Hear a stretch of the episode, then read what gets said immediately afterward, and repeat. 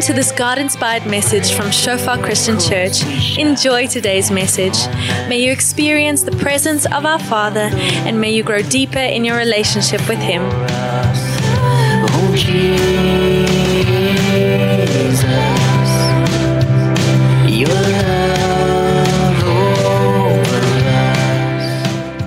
Welcome to church at home. This precious time that we get to share together, spend time in the Word, to pray for one another, for some of us to fellowship. That beautiful part of Christianity that we are not called to follow Jesus alone, but in community with others, to share with others, to cry with others, to laugh with others.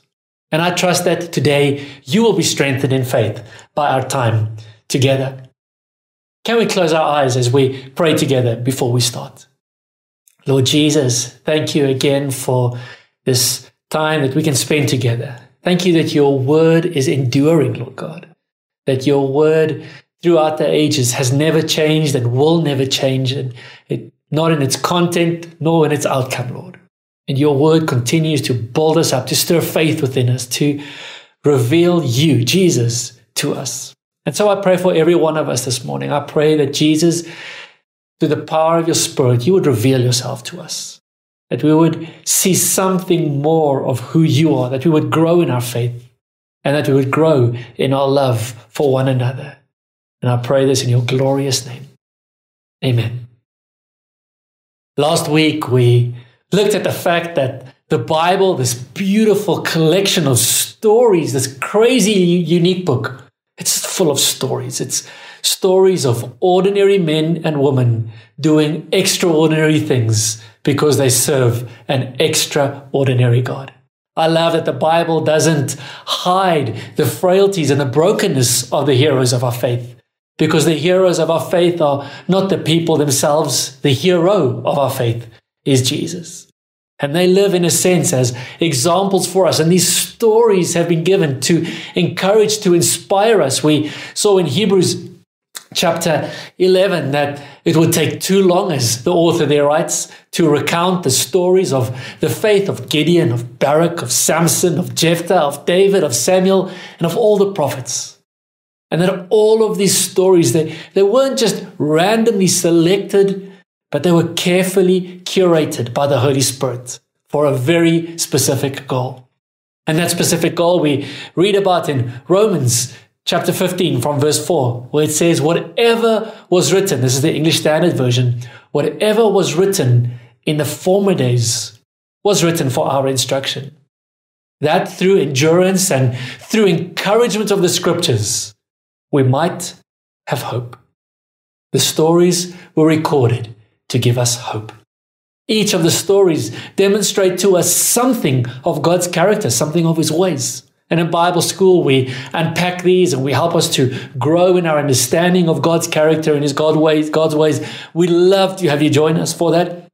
And when, we begin to see God at work in their lives as sort of played out before us in these stories, this stirs hope.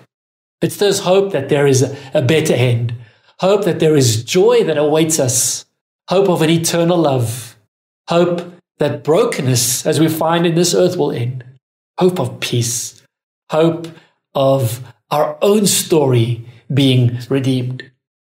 I encouraged you last week, or at least I tried, that God wants to give you stories. Stories that will stir hope in your heart and stories that will give hope to others. I hope that even in this past week, you were somehow willing to take a risk, to step out, to trust God to bring grace to someone in need. And I trust that as you began to step out, to see what happens, that you had an encounter with God's provision and a story of hope was birthed. Perhaps you were even reminded of a, an old story of God's goodness that you carry with you the story of his faithfulness, of his grace, of his power, and you simply stepped out to share that story with someone else and brought them hope in this way. Every story has moments, highlights, the, the beacons that mark the way. But every proper story also has an underlying storyline. It's the golden thread that holds the story together. For us guys, you know, we can watch the highlights of the rugby or the football, the cricket match afterwards. And it's just a little bit different watching the highlights and seeing the moments to watching the whole game and seeing the story unfold. There's a story that runs through every one of these Bible stories, every one of these moments, they're knitted together. And we've explored some of these stories in our sermons earlier this year. And we looked at certain Bible characters, and even now in our Characters of the Bible series on our social media, we're unpacking just a little bit of, of the greatest story within these lives. Let's take Moses as an example. He had some profound moments. There was this boy in the river initially as his mom was just terrified that the son was about to be killed. She put him and she cast him upon the waters, and God's grace was there. There was the moment that Moses had with a burning bush where he had to take off his shoes because the place where he was standing was holy and he encountered God in such a profound way. There were the plagues as he went back to Egypt and the deliverance of the people of Israel from Egypt. There was the parting of the Red Sea. There was Moses receiving the Ten Commandments. And Moses had a pretty serious highlights package to his life. But if we string all of these stories together, we see a greater story. We see a story of God's redemption despite Moses' many failings. We see a story of God's faithfulness and God's goodness, not because of Moses, but despite Moses. We see a story that encourages me personally no end. A story that God can and wants to work with us despite our failings, despite our shortcomings. We see the same with King David. We think perhaps when we think of King David, we think of this moment when he slayed the giant Goliath. The moment when he is this king and he, he comes back and the woman in town, kind of, he's this rock star, social media influencer, deluxe. He's not king yet. And the women are singing the song, Saul the king, he has slain his thousands, but David, he has slain ten thousands. And yet we see so many failings in David's life as well. And the Bible does not hide them from us. Similar with Abram, with Esther, with Peter or any other of the Bible characters. These stories that encourage us, that bring us hope. How God moves upon and in and through their lives, not because of them, but despite them. As we consider that the Bible and indeed our lives are full of stories, it's also true that it is all, in fact, one story. His story, God's story. It's the story of God's unending grace towards a very broken humankind. A story of love, a story of redemption, and a story of God's glory. And this seemingly small, but I believe utterly significant truth is a key to living a life of fulfillment and a life of purpose. You see, we start really living life the way that God intended for us to live it. We come alive, if you will, when we begin to see our little story as a part of His eternal story. This is when life makes the most sense and perhaps even when it is most enjoyable. We can either live our life as if we are the main character in this really small, insignificant story. Or we can live as if we play a, a small but loving and precious role in a very big and eternally lasting story. We can be the center of our own little story or embrace that God is the center of all of history. And in this way, God, in a sense, invites us into his story. The truth, though, is that God is already working in your life. He's already working in my life and each one of our lives long before we've accepted his invitation to step into his story or invited him into our story. He's been at work all the time. The, the only question is whether we are working with him or against him. Are we content to not be the center, or are we fighting still to be cast in the main role? The whole of the Bible tells us the story as much as every one of these individual lives carry a story of themselves. They're all, in a sense, highlights of one big story of God's grace.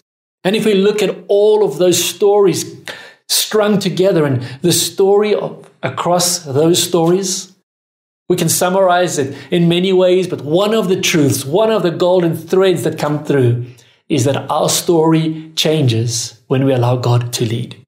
We allow Him to be the lead character in the story. When we step away from needing to be in charge, needing all of the attention focused on us, when we, in a sense, let go of the glory and we say, God, the glory, if any in this life, is to you and for you. And if it comes to me, God, it's from you, because to you are all things, and from you are all things, God. So to God be the glory. We see a beautiful example of this in Luke 19, and from verse chapter 1, just 10 verses. We don't see much about this person. We don't have a long history. He's not the most rounded character in scripture in the sense that we see him in different, organ- uh, different situations and we see him growing and his character developing. But we see here, just in, in these 10 verses, a glimpse, as we could have picked pretty much any story in scripture. But we see a glimpse here of somebody's life who gets transformed when he allows Jesus to become the center of the story. From verse 1 in Luke 19, Jesus entered Jericho and he made his way through the town. There was a man there named Zacchaeus. He was the chief tax collector in the region and he had become very rich. The implication here is that he was a little bit dishonest as well that he had become rich not because he was necessarily a good and an honest tax collector who was working really hard, but the implication here is that he was skimming a little bit off the top. He was taking a little bit more tax perhaps than he should have, and he would stick it in his pocket and he would then pass that on to the Romans at that time. Also, sort of the tax collectors at this time, they worked for the Romans, who were an oppressive force, the people in Israel living sort of throughout that region. They were all oppressed. They were, in a sense, a vassal state, and they would pay taxes to the Roman Empire. And the tax collectors typically were Jews who had a tender as such to become the tax collectors. And they were not loved very much. They were the ones who were in charge of taking money from the local people and giving it to their oppressors. And so this is the story of Zacchaeus. Here is the man, and he wants to look at Jesus. But he couldn't see Jesus because he was short. He was too short to see over the crowd. So he ran ahead and he climbed a sycamore fig tree beside the road because Jesus was going to pass that way. When Jesus came by, he looked up at Zacchaeus and he called him by name. I love just this example of who Jesus is. Here, can you imagine this guy, Zacchaeus? He's got a story here to tell. Even this moment, he is sitting in a tree. A person who has never met before knows his name. Jesus sees him and he calls him by name. Zacchaeus, he says, quick, Come down. I must be a guest in your home today. Jesus invites himself right there into Zacchaeus' life. And he comes and he does that in my life and in your life. He, he finds ways to invite himself into our lives. And then he just waits for us to respond to say, Yes, Jesus, in you come. And so Zacchaeus does exactly that. Zacchaeus quickly in verse 6 climbs down the tree and he took Jesus to his house in great excitement and joy.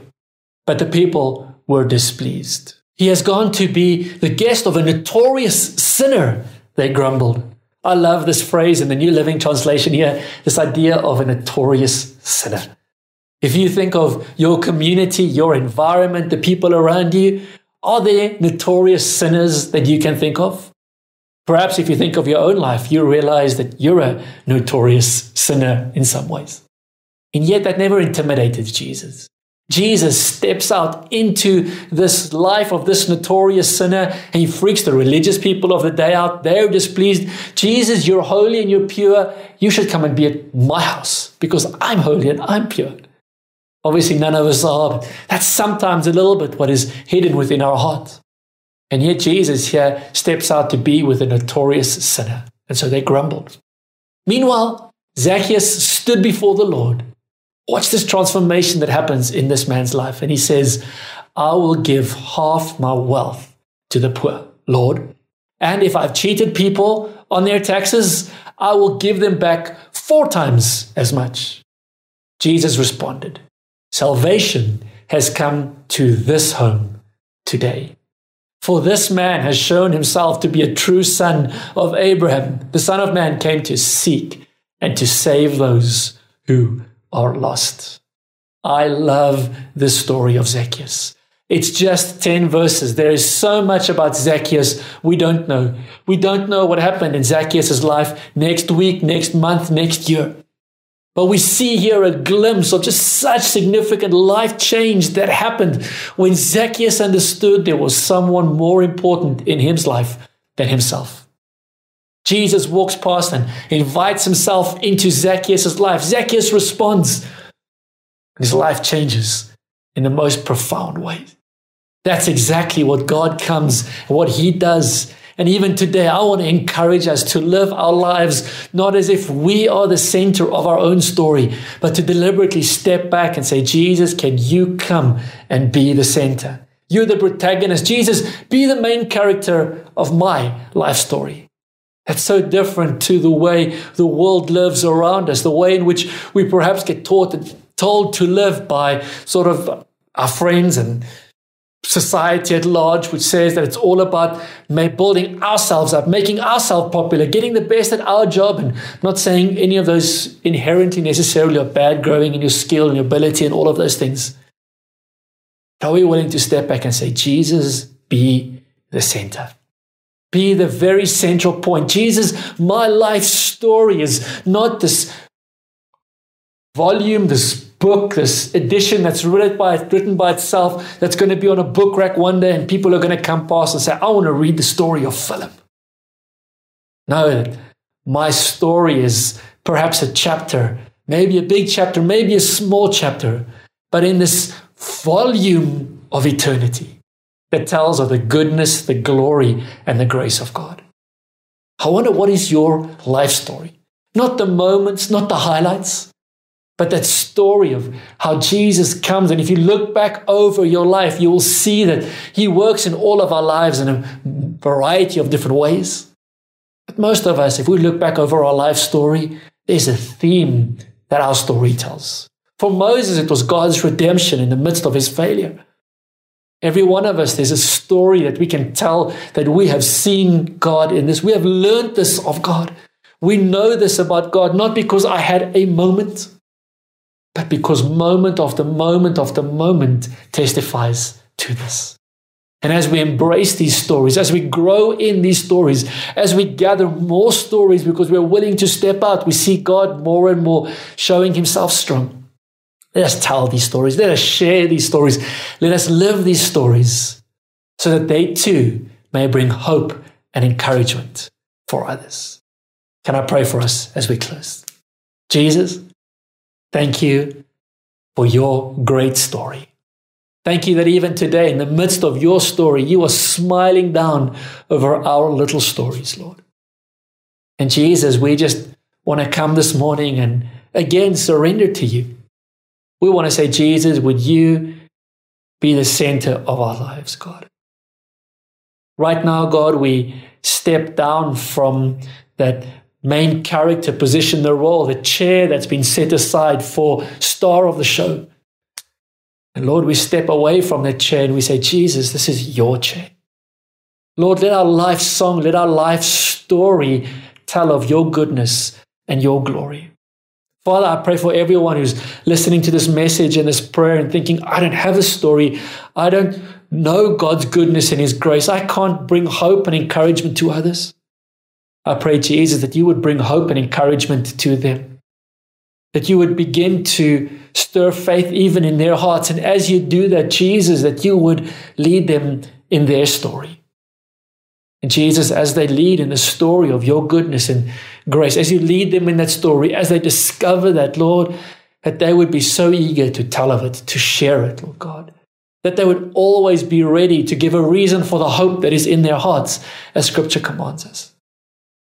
Father, I pray that the stories we have, the story you've given us, Lord, I, I pray that they may not be dormant, Lord God.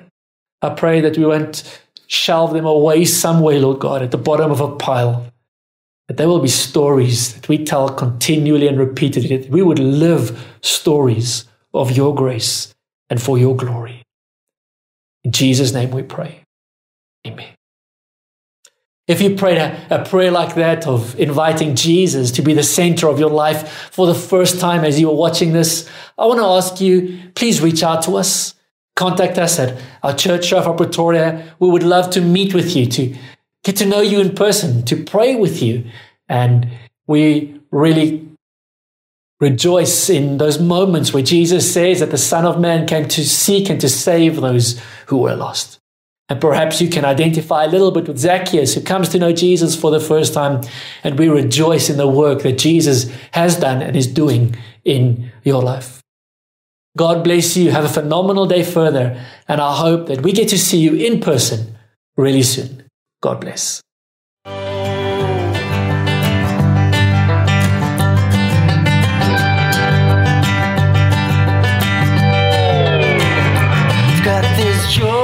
Thanks for listening to this message from Shofar Christian Church. We believe that you enjoyed your time with us, establishing God's kingdom and His glory in your life. For more info, call us on 012 362 1363. Email us pretoria at shofaronline.org, browse our website www.shofaronline.org, or like us on facebook.com forward slash shofar pretoria.